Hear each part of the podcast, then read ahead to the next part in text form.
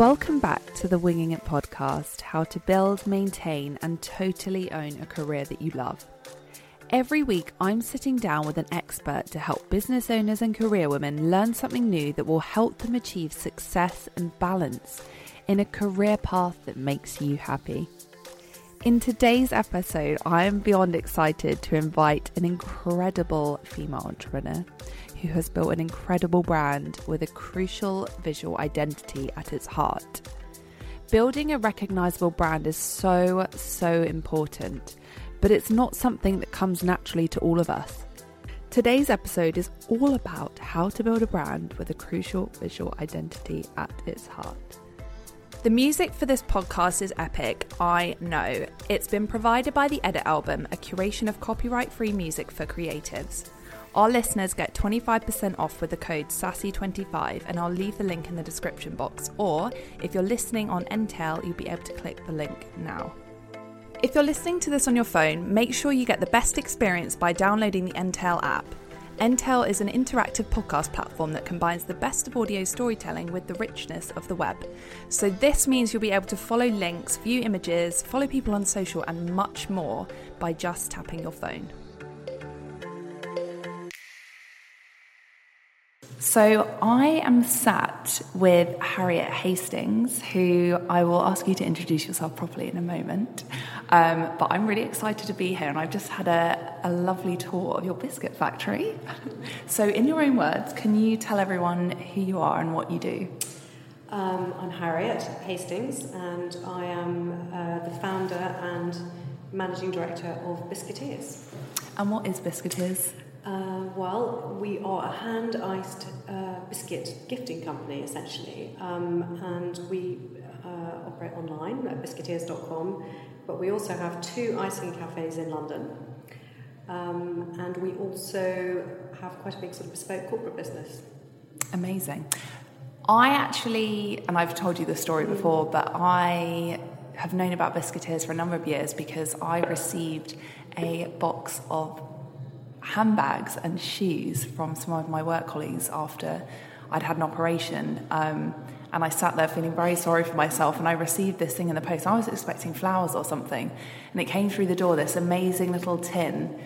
I thought, oh, it's so well, I mean, it's interesting because we, we did launch actually the business, and we've kind of hung on to this strapline because it, I, I, guess people really understood it, which was why send flowers when you can send biscuiteers, and and in a way, that was the idea, was to create um, a whole new gifting idea, which would be more personalised, more stylish, more interesting um, than perhaps the more kind of traditional ideas.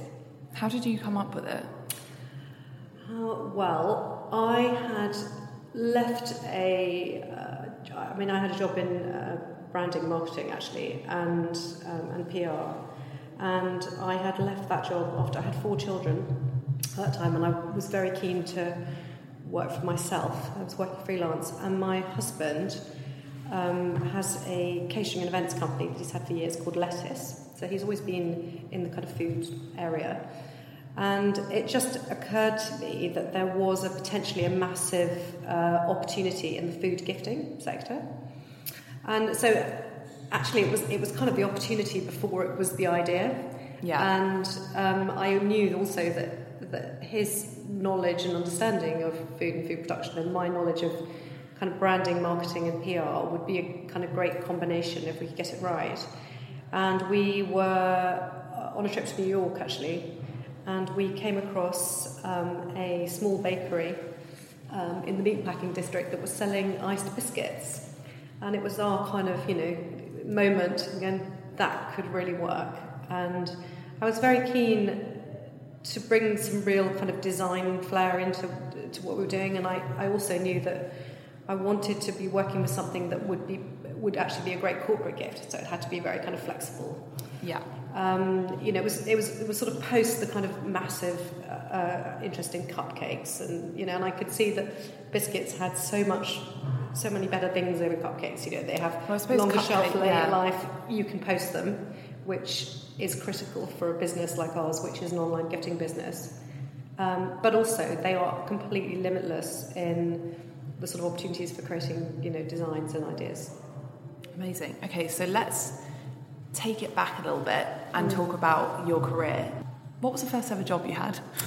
Um, my first job was in publishing, um, and I worked for five years at Penguin. Um, in fact, I ended up um, a marketing director for Michael Joseph. Um, and then after that, I went, I actually joined what was actually a, a really kind of PR arts uh, company. And that actually took me into the area of digital. It was at the beginning of the kind of explosion of kind of digital. And what we did is we basically pivoted the company because it was about content. So in a way, even then, people understood that digital and the success of digital was going to be about content. So we got very um, early on into the consumer tech sector. And sort of what happened, and the business grew. And I ended up, um, by the time I left, um, I was the consumer brands director there. Um, and had worked with, and it, it, is relevant actually to Biscuiteers because um, I'd worked with a lot of tech companies, a lot of e-commerce startups. I'd seen, you know, I was we were basically around for the whole kind of dot com explosion, and so I was really keen that any business that I started was going to be was going to be an e-commerce business. Amazing. Well, a lot of a lot of e-commerce businesses just do so well now because of digital. So mm. naturally, well, I mean, you know. The, the barriers to entry are, are relatively low. You know, it is incredibly exciting. You know, it is possible to set up a website, you know, and relatively low risk to do so, and to be able to test things and test ideas. You know. I also think anyone, I mean, now because of the internet, can you? I, I always say, how do people run a business without the internet? Because the, the possibilities are really endless. Anyone can start a business. Yeah, I think anybody can, but I think also I think one of the great excitements of it is you can also compete in a kind of bigger space. Yeah. So even small brands can compete in a way with larger brands in a digital space in a way that is not possible to do if in, in a sort of high street environment. Yeah, it is. With that, though, comes competition. And so, what I'm going to ask you next is um, I think for Biscuiteers, the visual identity is such a massive thing. And for me, mm. um, when I think of Biscuiteers, not only do I think of ice biscuits, um, I think of your shop fronts, the amazing kind of very. Um, I mean, I want to say Parisian, but it's yeah, I know what you mean. unusual, illustrated, yeah. kind of something straight out of the pages of a book.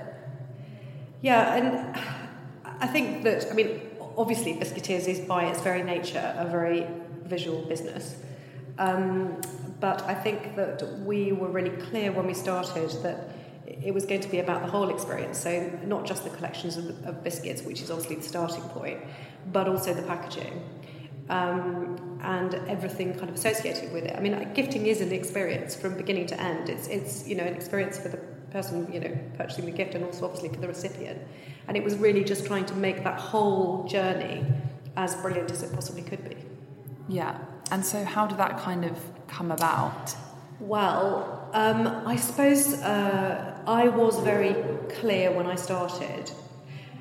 I think, I think one of the interesting things about starting businesses is it's really helpful if you kind of know what your sort of ambition is at the beginning. Yeah. Um, and I was really clear, and probably because of my background and professional experience, that I was in it to build a brand. And so right up front, um, while the idea was still, you know, sort of basically on the back of an envelope, I did get a, a, good branding agency involved. And this sort of working out literally everything. I mean, there is an enormous amount of thought in everything from the, you know, the style and the design of the tins. You know, they are very lovely square edge tins, which are actually incredibly hard to find and source. Um, and then, you know, decisions about the fact that we, we very much pitch ourselves um, uh, consciously as a fashion sort of fashion brand rather than as a food brand.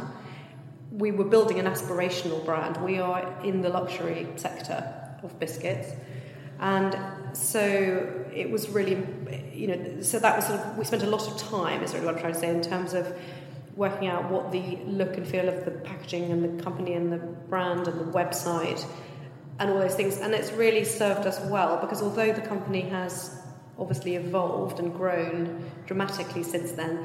The, the basic core elements of the brand that we put together on the day we, if you like, launched the website have remained consistent. Yeah.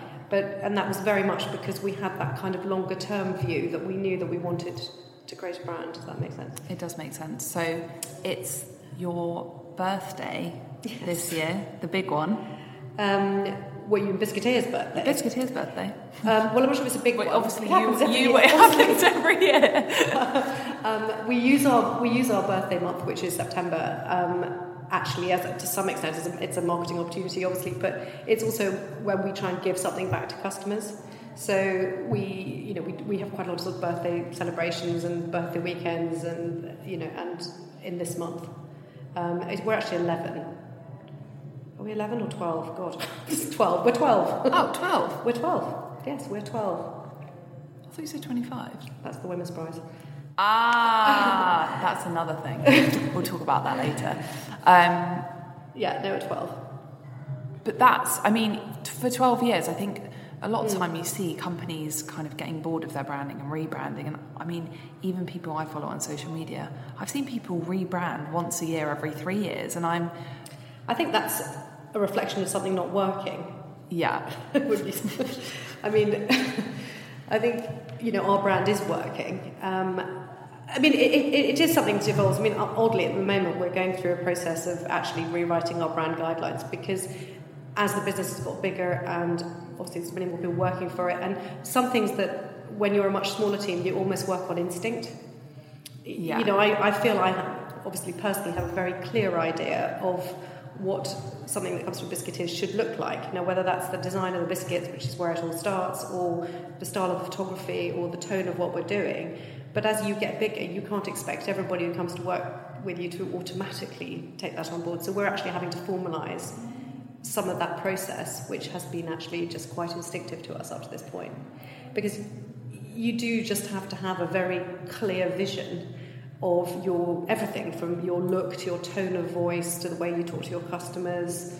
Um, you know, I said right at the beginning I wanted, when we did the very first designs for the very first collections, um, which were fashion collections, some of the earliest ones, that I wanted everybody to always know what a Biscuiteer's biscuit looked like, to be able to recognise a Biscuiteer's biscuit. Yeah.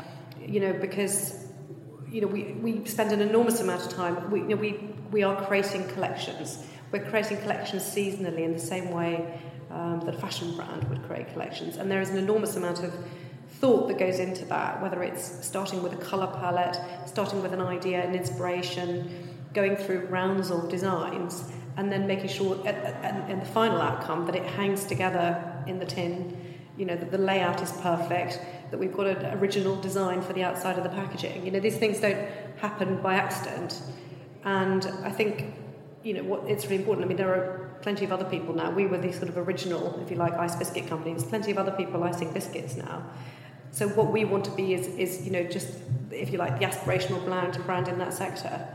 You know, that people want Biscuiteers biscuits. They don't want just any old biscuit. You know, that's kind of, that's what a brand is. It's got to the point where people have yeah. a relationship with it and see a value in it. And you've also developed characters, and we went and had a look at them earlier. The, the Jolly Gingers. The Jolly Gingers. So you now have characters. Uh, that... Yeah, no, we did. Um, a few years ago, we came up with this idea.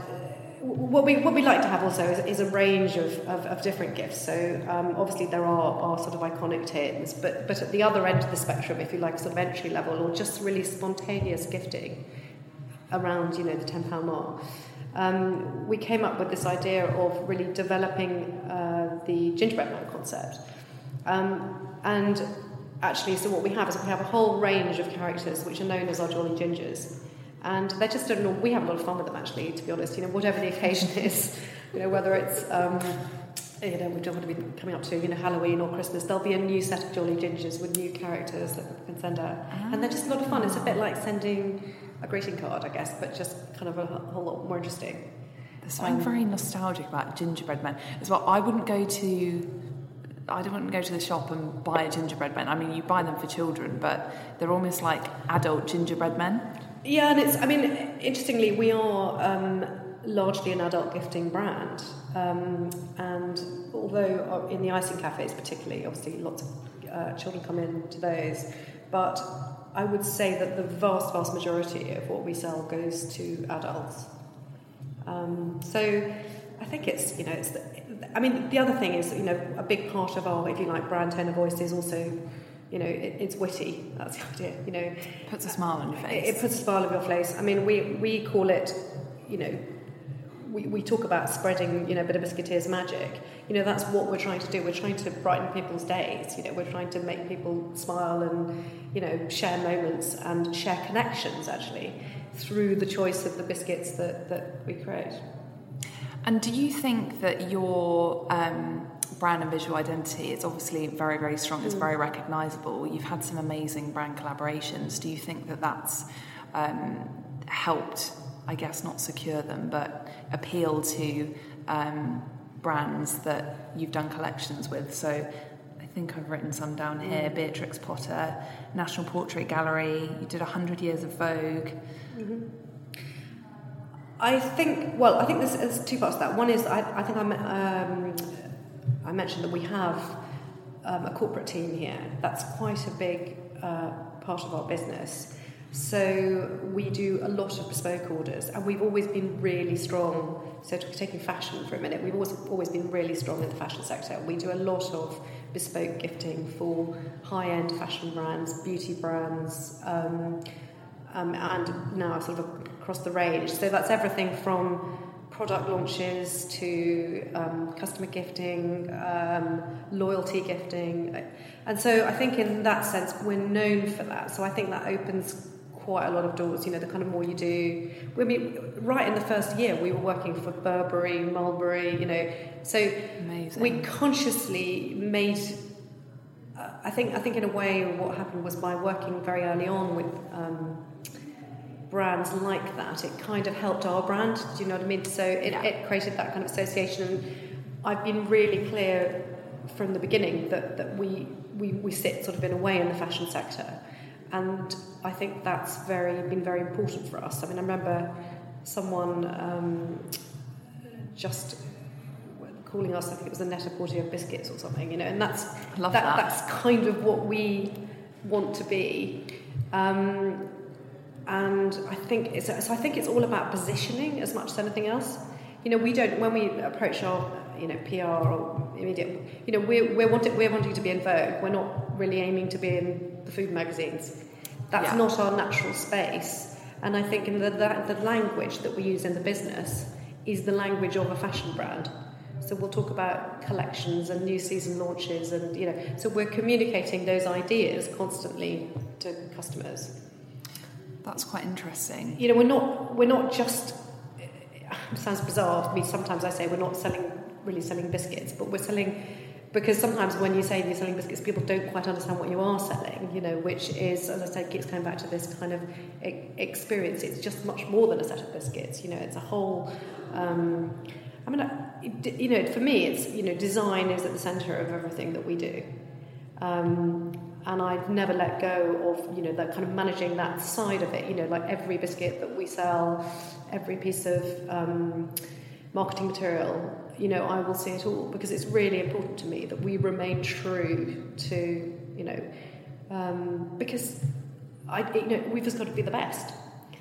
I think that's an interesting piece of advice for people, especially who are struggling with branding, because mm. I think you know you've you've come from a branding background. I do people's branding day to day but a lot of people do struggle with that side of things. And i think it's interesting that you say if you're targeting certain people um, so for example mm. vogue magazine then you're it's not just the look that has to kind of represent mm. that in terms of the design stuff. It's you know how you talk. The way that things are written down has to be in that same uh, style so that people can relate to it yeah, and, uh, and a lot of you know, what it really comes down to is is sort of having a clear idea of who your customer and your market is, which is the start of any marketing proposition, because actually that determines then you know your your tone of voice and the way in which you communicate and, what, and, and your messaging across everything. Yeah. Um, you, you know, and your kind of visual. You know, I mean, for me, there's a sort of massive, um, particularly in I suppose the sector we're in. You know, what we're aiming for is things to be stylish, not novelty. You know, that's kind of You know, Yeah. that's quite that's quite a kind of fine line. Um, but I want people, I want our biscuits to, to be sophisticated and you know and witty and and fun as well. Um, and I think that if you you know if you can keep a, it, I think it's harder. But maybe you wouldn't be doing a business like this if you were completely artificial. But I think if you don't have those skill sets naturally, you need to. One of the points about being an entrepreneur is to understand what you're good at and to understand what you're not good at Oh, 100%. and then to when you've identified those things to get help with the things you're less good at I've only just learned that lesson. I just outsourced my bookkeeping. Exactly. Um, and uh, so i think you know for, for marketing and design has always been very much at the heart of this business but that's very much because that's where i happen to sit and where i come from Yeah. but you know obviously we need an enormous amount of support in other areas of business that wouldn't be my natural strength This podcast is not sponsored, so I thought what better way to help more businesses out than to shout out some amazing women doing amazing things. This week is all about George and Bear, run by Yasmin, a self confessed crazy dog lady. Me too, Yasmin. Full coverage concealer kind of girl living in Melbourne, Australia after having moved three years ago from Kent in the UK. One day, Yasmin decided to take the plunge and put her Photoshop skills to use and bring her own designs of dog clothing to life. Six months later, she's here with her own trademark, orders coming through her website, and one stylish puppy who really turns heads at the park. With gorgeous graphic prints on both harnesses and leads, George and Bear makes accessories fun again. Definitely something that both you and your dog will be excited about. After all, dogs should have style too, right? You can find George and Bear very simply at www.georgeandbear.co.uk. I think it's very difficult, and I think I'm sure you'll agree with me. It's very difficult to have an original business idea these days. Um, so I guess it's about propositioning yourself. I mean, I would say that when Biscuiteers started, I don't know if there was anything similar on, on the market in terms of No, no, there, there wasn't. I mean, we we were we are the original. Um, I don't think there's anything anywhere in the world actually. I mean, I think it really was the very first time that somebody had actually created, um, you know, ice biscuits as a sort of, you know, proposition alternative gifting to say chocolates and flowers. Um, but I have to say, I although I know, you know, people talk about first mover advantage, and we did have that, and it was exciting and it was fun. I basically feel that, of course, there are very few original ideas. So the only thing there is is great execution. You know, and you know, there's never really a shortage of ideas, but there is a shortage of businesses that are properly and well executed. That is a very interesting take on what I was going to ask you. well, I know I do agree. I think entrepreneur wise, a lot of people have ideas, but it's whether you can actually execute them well. Um, I was going to say, how do you think you've managed to stay recognizable in the world where, you know, someone sees a business doing something, they're like, do you know what? Let's give that a crack as well. We'll do that. Well, I think there's two parts to it really in our particular case. One is that it turned out, um, and I don't think I realised this, probably it was a good thing I didn't realise this, that our business is actually really very logistically complicated. Um, and although it would appear that there are very few barriers to entry, I, I think there are actually quite a few. I mean, I, I just hadn't quite realised, you know, we, we basically created a manufacturing business. You know, we make and indeed hand make, hand ice, everything that we sell. I can confirm that. and you know that means that you know we have to employ a lot of people, um, and the investment in manufacturing space. Um, you know, we've had to literally create and design our own um, sort of machinery and the way we do things because it just doesn't exist. Um, nobody has tried to hand ice this many biscuits. Um, I don't think in a kind of business environment. So, although it's not difficult to do what we're doing on a, on a small scale, it is actually really quite difficult to do what we're doing on the scale that we're doing it. And we've spent, you know, really the last 12 years has largely been a learning curve. And, and the hard part has actually not been stimulating interest and demand in the business. The hard part is actually being building the kind of manufacturing model behind it. And I think if when you know, if at the end of the day I look back on the whole experience and think what was I proudest of, oddly it may well be having founded a manufacturing business. You know, that's actually a really difficult thing to do. Mm. Um, but in terms of uh, how we've kept our, suppose, I suppose, our, you know, front of mind. I mean, we just, you know, market it. We just market the hell out of it. You know, basically, we yeah. it's. Um, and I think if you're running a consumer business, particularly, um, which also carries its own challenges, and particularly a consumer business that is a digital business, you know, you have to work really hard to keep that business front of mind with customers, and you have to use every possible platform, you know, channel that you can to make that work. Yeah. You know, you're dependent on driving, you know, really enormous amounts of traffic to your website. You know, having a really brilliant website, if assuming it's an uh, e-commerce business, um, you know, uh, you know, great everything. You know, great conversion rates, great experiences on the website. You know, offline marketing, online marketing, PR. Um, you know, it's it's a it's a massive undertaking to just keep kind of growing businesses in that space. I suppose the other thing is because your shop fronts are so beautiful. I don't know about anyone else, but when I drive past yeah. a shop front that I like the look of and I don't know what it is, I Google it instantly because I'm like, what is that? I need to know. Oh well, well, I think the shops are quite interesting. I mean, I from my we didn't have shops when we started. Um, I'm just trying to remember when we actually first um, opened Notting Hill. It was probably about six years ago, um, five, maybe six, seven years ago. I mean, I, th- I think that um, what I've, I felt very much that we needed um, a, a, kind of real bricks and mortar place in which we people could come and visit our brand. So it was at the time it was partly driven out of people going, "Where's your shop?" and "Don't you have a shop?" and thinking. So in a way, the decision to open the first one was relatively easy. Um, because the way we went into it, we were very nervous about it because you know high street retail is really hard, yeah. and also again it was a new business model, so we just didn't know. So we came up with this idea of launching an icing cafe, um, which was really rooted in experiences. It was where we run the School of Icing. You can come and learn to ice, you can come and ice biscuits in a sort of a bit like a pottery cafe. Um, and it's and it actually, although that you know the Notting Hill was actually incredibly successful, it, the truth is that I do tend to approach the shops and think about them as basically the sort of marketing opportunity that keeps on giving, because we use them all the time in a kind of marketing capacity. And I think that's the value often for digital businesses. We're not, you know, our, our business model is not selling on the high street, our business model is gifting online. But having those shops has really helped, I think. And yeah. even though they're only in London, which is obviously a bit limiting, it just it just absolutely seems to keep us front, or, or somehow it felt pivotal in terms of the growth of the company and the perception of the company that when you have a couple of kind of physical spaces, people think about you in a rather different way than they do that if you're just purely online. Yeah.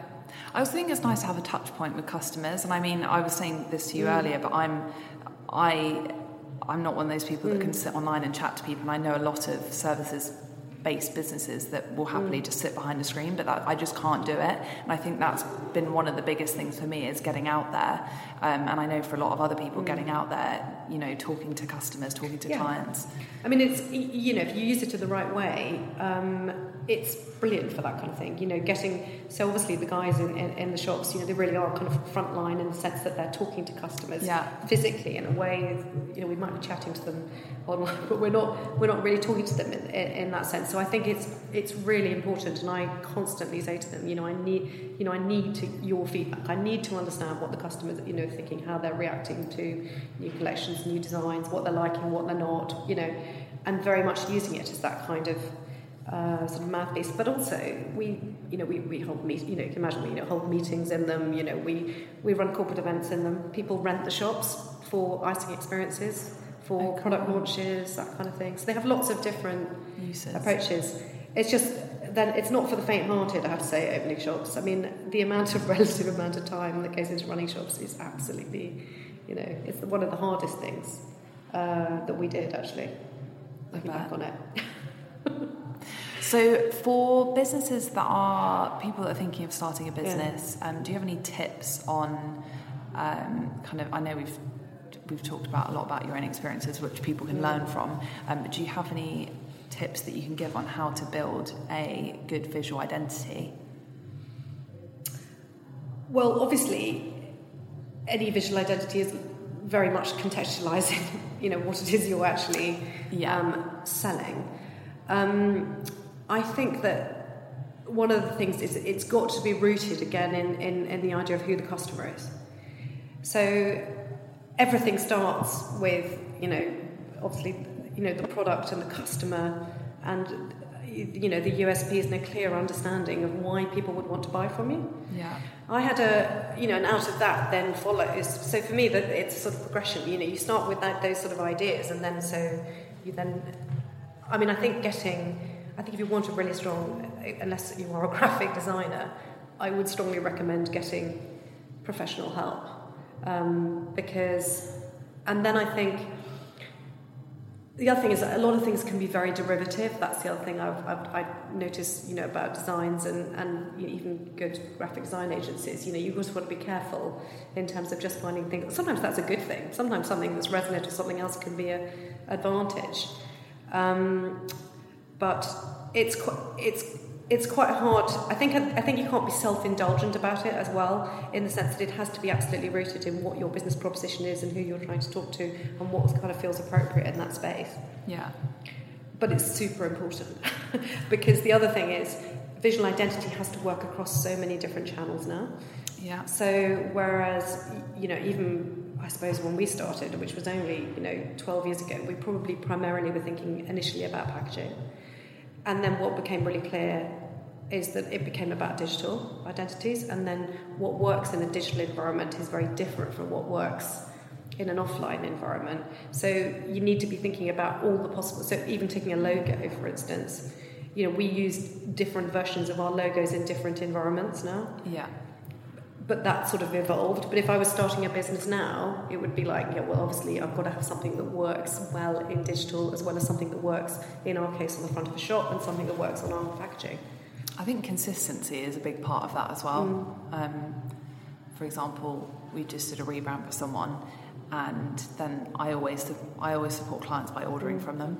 So um, I ordered something and it came through, and on the packaging was the old logo, and I said you can't rebrand. But then have the old, And they want to use the packaging up. yeah, I was like, you've got to make that investment. I mean, if you're going to do it, make the full investment. Um, and it's not even that; it's you know updating all of your social channels to have exactly the same logo, um, you know, same cover pictures, even the same handles. I mean, you'd be surprised how many people have different yeah. handles from Twitter to Instagram. Well, I mean, I, I wouldn't. I mean, we've had a few problems with that. So, I mean, increasingly, I think everybody goes the same way. So we ended up with different handles in the shops, um, and then we had a couple too many hashtags flying around. You know, and it's you are constantly sort of cleaning up that kind of thing, and you have to be Yeah. really, you know, on it.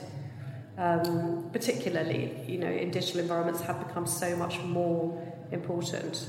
I mean, and running digital channels. You know, I mean, I'm constantly thinking of the, the amount of time. You know, we're basically content publishers across, you know, five or six different. you do have the most amazing Instagram. and but you know, there's an enormous amount of work goes into that because we're creating. Well, we create videos, we create content, we create photography, we create because we recognise that it's a big part of our brand proposition. Um, but interestingly, I don't think everybody necessarily takes on board, perhaps when they're starting businesses, just how much time it takes to actually manage social media feeds on that scale. Yeah. You know, across all of ours, we've got over a million followers. You know, it's a lot of people to be talking to. You know, you've got to be doing it really well. It does take a lot of time. Yeah. it's a job or two. It is. Yeah. Um, but what's funny, what I was going to say about your Instagram is every day, uh, now I'm following through, every day I'm like, I wonder what they're going to post today. And I scroll through, and like every time I see it, it just does put a smile on my face. So it's almost like getting it through your letterbox, but you're getting that little square, and you're like, I think I think for me the big part of that, just on particularly on social media, and actually to some extent it's true around what we sell and design, is topicality. I think it's sort of if you, you know obviously we see we see the world through the prism of biscuits, which is a slightly unusual way to do it. But what we what you'll find if you look at our feeds is we're quite often talking about something, you know, it will be connected to something that's happening in the world at that time. You know, it could be as simple as it's pouring with rain and we're putting up biscuit umbrellas with raindrops, or it could be. I really liked it's, that one. it's a good one, wasn't it? That's the word. The or, it gift. could, or it could be, um, you know, that we're, you know, it's Wimbledon week, so we're all over tennis. You know, I, I think topicality and being part of the conversation is is a really important way of kind of having permission to talk to people. Yeah, I mean that take that does take a lot of planning. I think sometimes people just like plop stuff on there just Yeah. as and when, but that does No, take we're a lot of you know, we're we're thinking ahead all the time about you know what's in the calendar, what's what we should be talking about, and and then sometimes we'll change things because something we didn't know was going to happen. We can be quite reactive, yeah, um, which is which is nice, and I think that's what people enjoy actually. it is. Love it. Um, so, on that note, um, well, actually, I must just say this because I haven't said it yet. Um, the office that we're sat in has like the most amazing wallpaper, and when I came in here, um, you told me exactly what the wallpaper was because I was just looking and I was thinking, that's really unusual. I wonder if I've seen that anywhere before.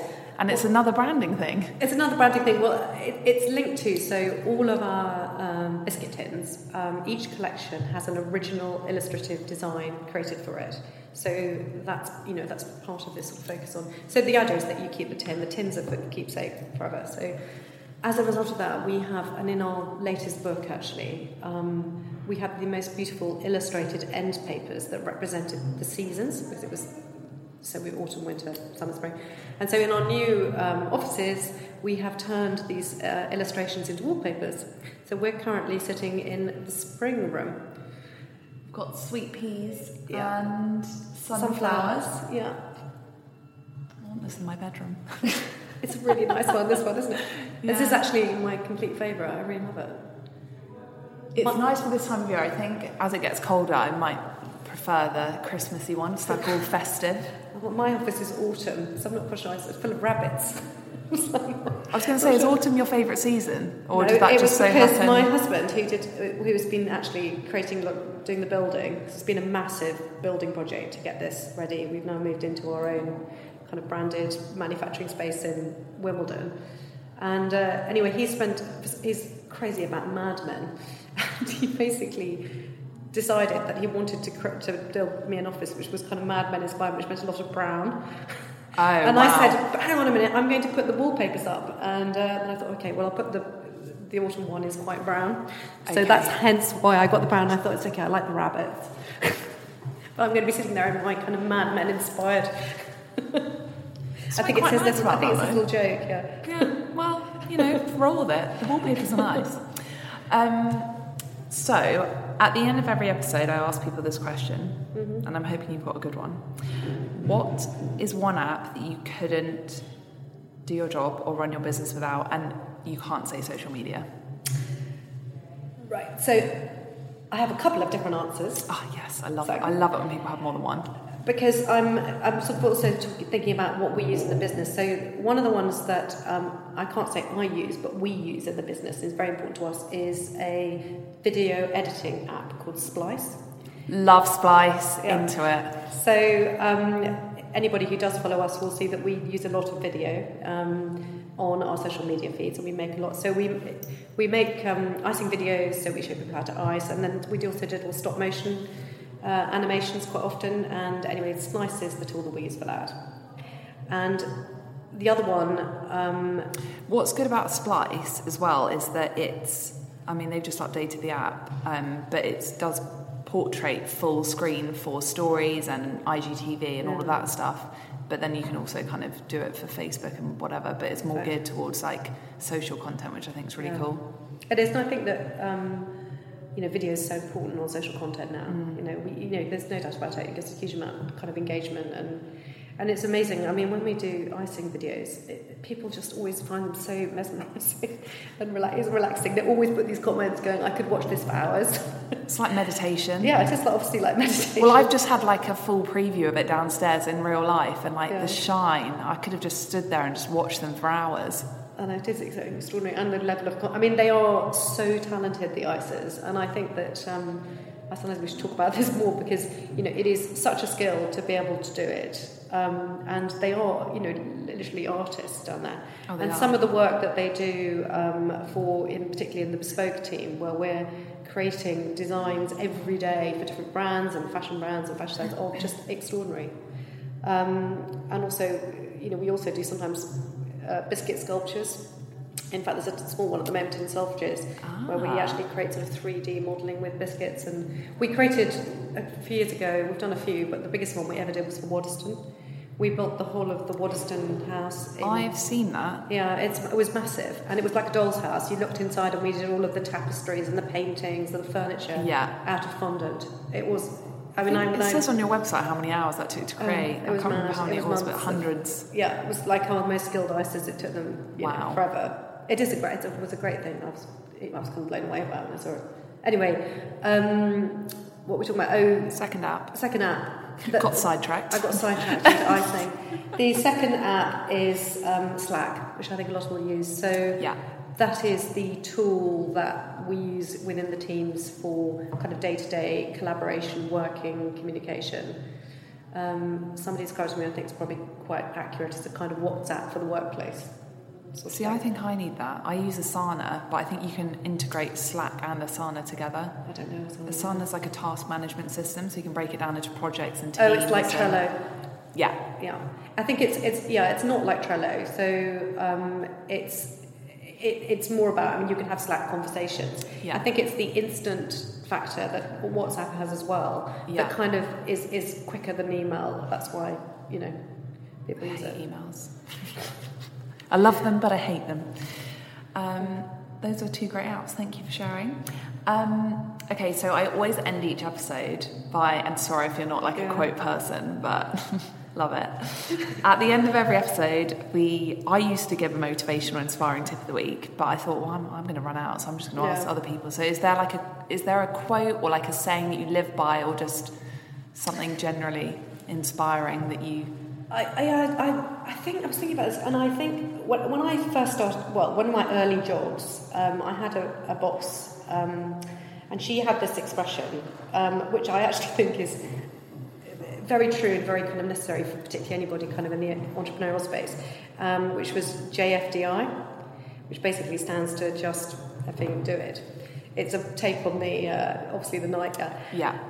But I think it's very true because I think that one of the things about running your own business or starting your own things is you just actually just have to keep things moving, and also you just have to make loads of decisions all the time, and you just can't afford just to hang about.